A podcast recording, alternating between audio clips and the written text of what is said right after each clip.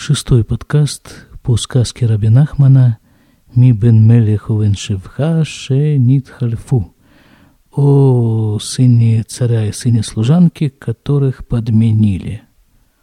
Мы говорили уже, что, в общем-то, речь в этой сказке идет о нашей жизни, в нашем совершенно перепутанном мире, где перепутаны и подменены основные понятия. А в сюжете этой истории эта ситуация представлена вот таким образом. Родился царевич во дворце, там же во дворце у служанки родился сын, и повитуха их подменила. Потом это дело начало постепенно получать некую огласку. Огласка достигла такого уровня, что настоящий царевич, который проживал в доме слуги, он вынужден был из страны сбежать. И вот эта вот мысль его постоянно мучила, мол, за что это мне все эти напасти? Ну хорошо, если я настоящий царевич, так за что мне это все? А если нет, если я действительно сын слуги, так э, тем более за что мне все это нужно? И вот обуреваемый этими горькими мыслями, на чужбине он ударился в пьянство, в разврат и хотел вообще вот таким образом скоротать оставшиеся дни его жизни.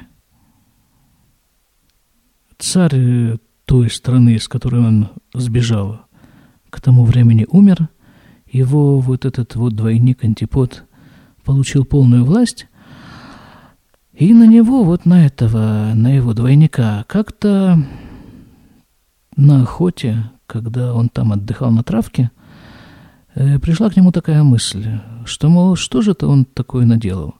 Зачем он парня гнобит? Но он вернулся к своим царским делам, и все это забылось. И точно такая же мысль, только как бы с обратной стороны, пришла вот к этому парню на чужой стороне. Мол, э, что же это он делает-то? Ну, Бог-то наверняка знает, в какую ситуацию его поставить. Усадить его на царский трон или усадить его там на табуретку в доме служанки, или, как вот сейчас, не знаю уже, на чем он там сидит, э, где-то там, в глубокой, скажем так, эмиграции. В этой ситуации, видимо, ему приходили на ум слова из песни Бориса Гременщикова «Господу видней», напевал про себя наш царевич. Но это такое художественное добавление к сказке. А если так, если Господу видней, то зачем же он пьянствует и развратничает? От отчаяния. Ну вот между, между делом начал ему сниться вот такой вот сон этому парню, который настоящий царевич, а ныне является сыном слуги, проживающий вдали от э, родных мест. Во сне ему говорили, вот в таком-то городе, в такой-то день состоится ярмарка – и самое лучшее, что ты только можешь сделать в своей жизни, это поехать на эту ярмарку и наняться там на первую подвернувшуюся тебе работу. Тут парень отнекивался, сон ему снился опять, он отнекивался, сон опять, ну и так далее. Пока в конце концов во сне ему не сказали, что если ты только вообще дорожишь с собой хоть в какой-то степени, делай, что тебе говорят. И он сделал, что ему говорят. Поехал вот в этот день, вот в этот город, там действительно была ярмарка, и, и где-то вот здесь мы с вами остановились, да? Да. Вышки Малах Алаярид, и вскочил рано утром и пошел на ярмарку. Уфагаву Сахерхад, и встретил его один купец. Амарло Рыцанха Алистакер Бейза вода, он ему говорит, ты что, ищешь какую-то работу, наняться на работу ты хочешь? Ишив Логен, наш герой ему отвечает, да. А Марло, этот купец ему говорит, они цари хлеолих бемот. Я, говорит, занимаюсь перегоном скота. Таскир от смеха ли? Хочешь э, ко мне наняться на работу? Вгу, лоя лопнай, ляшив этот смобезе. И у него не было никакого выбора, ему же сказали ясно во сне, нанимайся на первую подвернувшуюся тебе работу. Мехамад халемана, из-за этого сна у него не было никакого выбора. Вана. Вамар техев эн. И он ему ответил тут же. Да, говорит. да, говорит, нанимаюсь. Васухер, Схаро, Техев. И купец его тут же нанял. Ветехов Итхили Шамеш и Мо улицав Оталяв. И тут же начал он, его купец, начал этого нашего парня использовать и приказывать ему. Ну, все, он же теперь как бы тот работник, а тот хозяин. Они вступили в свои роли. Кидерхадон алям машертав – как обычно делает хозяин со своими работниками – והוא התחיל להסתכל בעצמו, מה עשה. И тогда уже наш настоящий вот этот царевич начал смотреть на всю эту ситуацию со стороны как бы и думать, что я такое наделал. Кибывадай эн рауило авдут казе, потому что наверняка не подходит ему такая работа. Киу и шрах, потому что он изнеженный человек.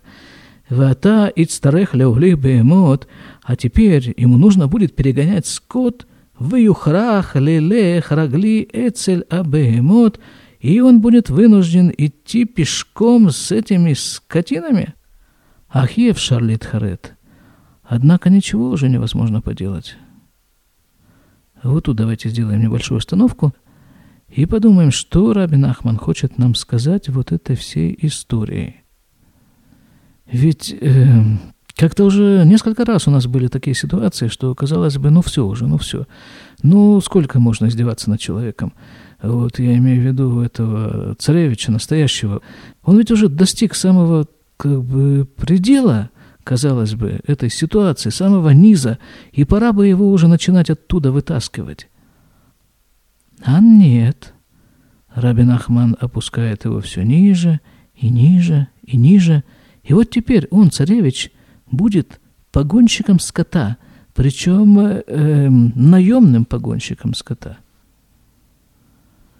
И здесь нужно вспомнить э, как минимум две вещи.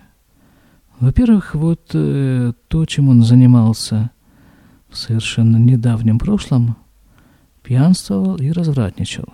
Ну хорошо, можно его рассматривать в этой ситуации как, э, скажем так, условно потерпевшую сторону, он это делал от отчаяния. Но тем не менее он это делал. А от этого всего ведь не так-то просто отказаться. Ну, знатоки понимают, о чем я говорю. Это цепляет человека и не дает ему так просто вырваться. И по сути своей, ведь и пьянство, и разврат являются занятиями животными – и получается, что вот то, что он теперь вынужден заниматься вот этой работой, перегоном скота, это прямое следствие того, чем он занимался до этого. Ему нужно как бы отработать эту ситуацию. А как ее отработать? А взять верх. Взять верх над своими животными инстинктами. И именно эту возможность предоставляет ему его новая работа, его новый статус. Будучи погонщиком скота он просто обязан властвовать над животными, управлять ими. И это должно привести к тому, что он научится управлять своими животными инстинктами. Это одна вещь. Вторая вещь – это то, что, если вспомнить нашу историю, то и Авраам, праотец Авраам – и его сын Ицхак, и его сын Яков, и двенадцать сыновей Якова, все они были скотоводами. Тем же самым занимался Моше Рабейну, в русской традиции это Моисей. Это человек, под руководством которого евреи вышли из Египта и потом ходили 40 лет по пустыне. И Всевышний поставил его на эту должность – именно исходя из того, как он обращался с животными, которыми, которых он пас. Написано в Мидрашах, что он как-то там очень трогательно вообще к ним относился, Мушарабейну, Моисей, к этим животным. к своему стаду. Там, если какая-то овца попадала в какие-то тяжелые ситуации, то он лично ее из этих тяжелых ситуаций выручал и на руках выносил и возвращал в стадо. И вот, э, вот такой человек может, э, оказалось, водить 3 миллиона людей 40 лет по пустыне. Тем же самым занимался и царь Давид до того, как он стал царем. То есть наш герой попал в очень симпатичную компанию. Но при всем при этом это ведь тяжело. Вот такая постоянная, постоянная смена статуса и по всем меркам человеческим, это все идет как бы на понижение. И это ведь началось с первого же мгновения его жизни. Его тут же подменили. Он перешел в статус на несколько порядков ниже. Он стал сыном слуги, служанки. Потом он был вынужден уехать из страны. Опять понижение статуса. Потом он был, упал вот в этот вот э, пьянство, разорат. Понижение. Сейчас он погонщик скота. Еще понижение. Ну, давайте посмотрим, до каких пор может это все продолжаться. Тем более, что вот этой всей истории Раби Нахман показывает, что есть такой в хасидизме такой термин «Иридали маналия» – снижение ради подъема. Перед настоящим подъемом всегда есть спад. Давайте пойдем дальше. Ахив шалит харет.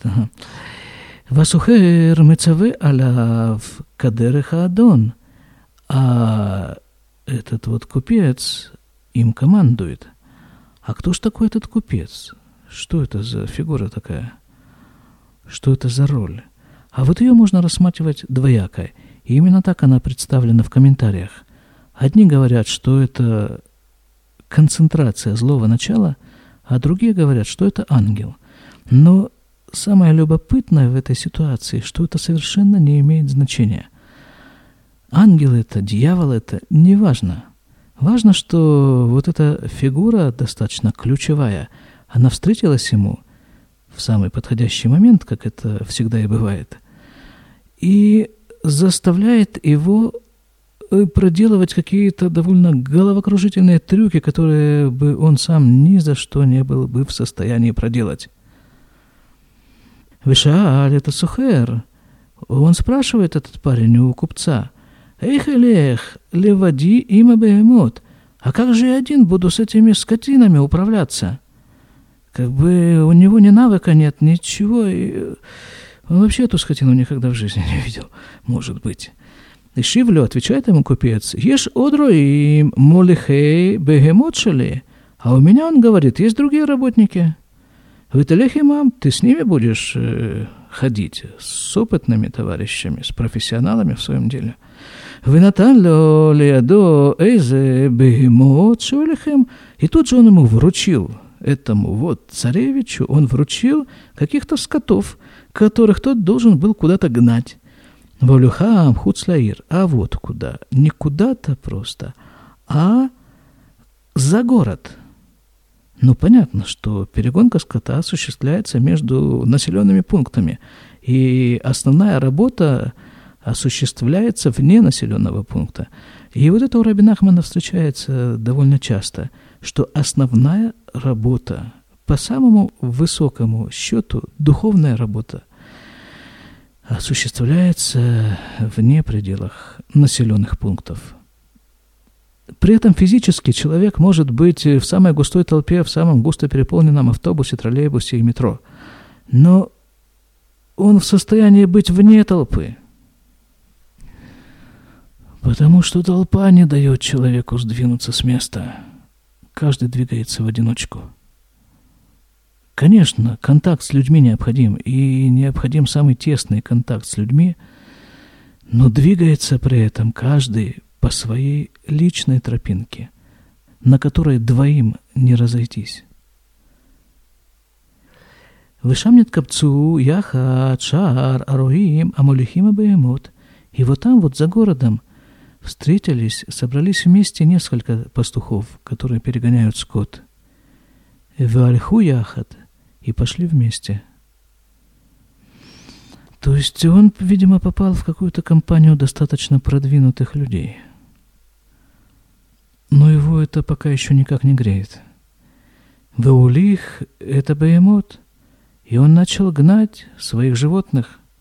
Васухера я рохеев альсус, а купец скакал на лошади. Это тоже примечательная вещь. То есть вот этот купец, он как бы оседлал скотину – оседлал свои животные страсти. Он над ними, он ими управляет. Потому что ведь животный инстинкт – это колоссальнейшая сила.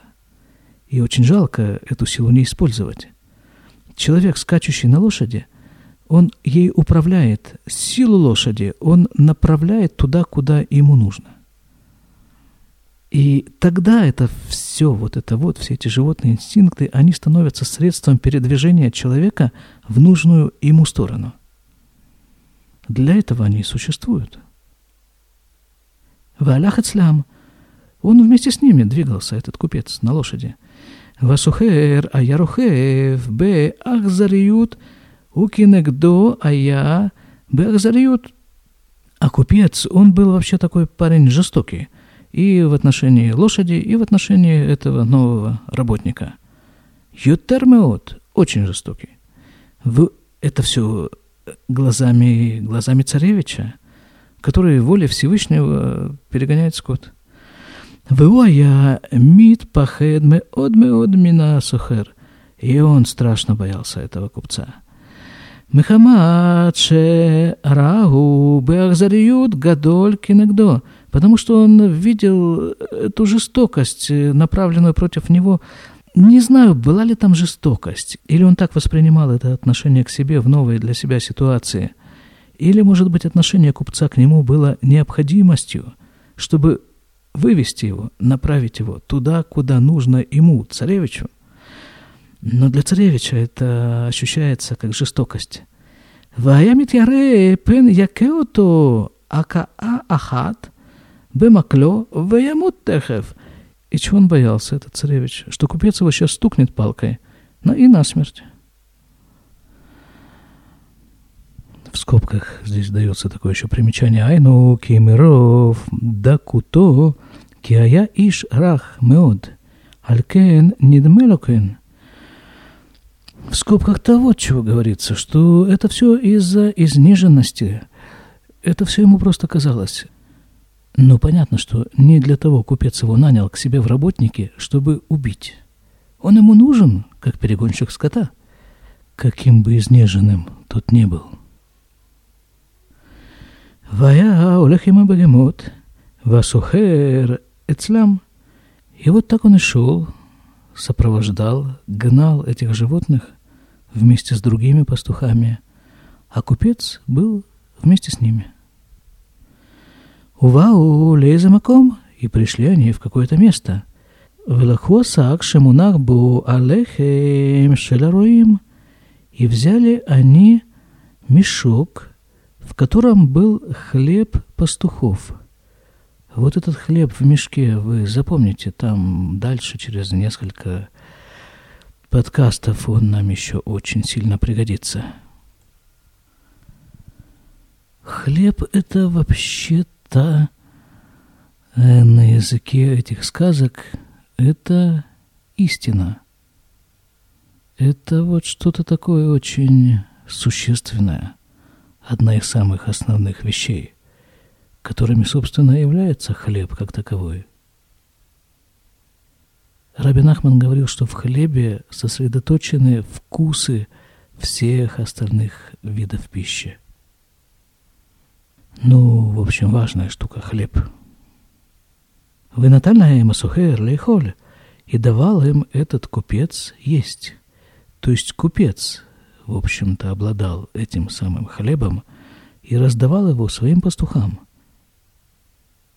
Так что здесь он скорее тянет на праведника, на какую-то такую благоприятную сущность купец. Венатну лю гамкен милехем зевахаль. Ему тоже давали от этого же хлеба, и он кушал – и вот где-то тут начинается примерно такой переходный, переворотный, поворотный момент этой истории, который мы оставим до следующего раза, а пока в скобках так тоже заметим, что вот до сих пор он ведь был один, этот царевич. Как ни крути, а он был один. И у себя в стране гонимый, и в той стране, в которой он сбежал, он был один. А вот здесь вот вокруг него уже появляются некие люди. Причем эти люди, как ни крути, а все-таки занимаются общим с ним делом. И от этих людей и от этого купца ему перепадает вот этот самый хлеб. Но все это, повторяю, происходит за городом, за пределами того общества, которое изобрело себе правила человеческого общежития и изо всех сил пытается даже не то чтобы пользоваться ими, а за ними угнаться. Но об этом мы уже говорили много-много раз в предыдущих сказках. Поэтому всего вам самого-самого хорошего.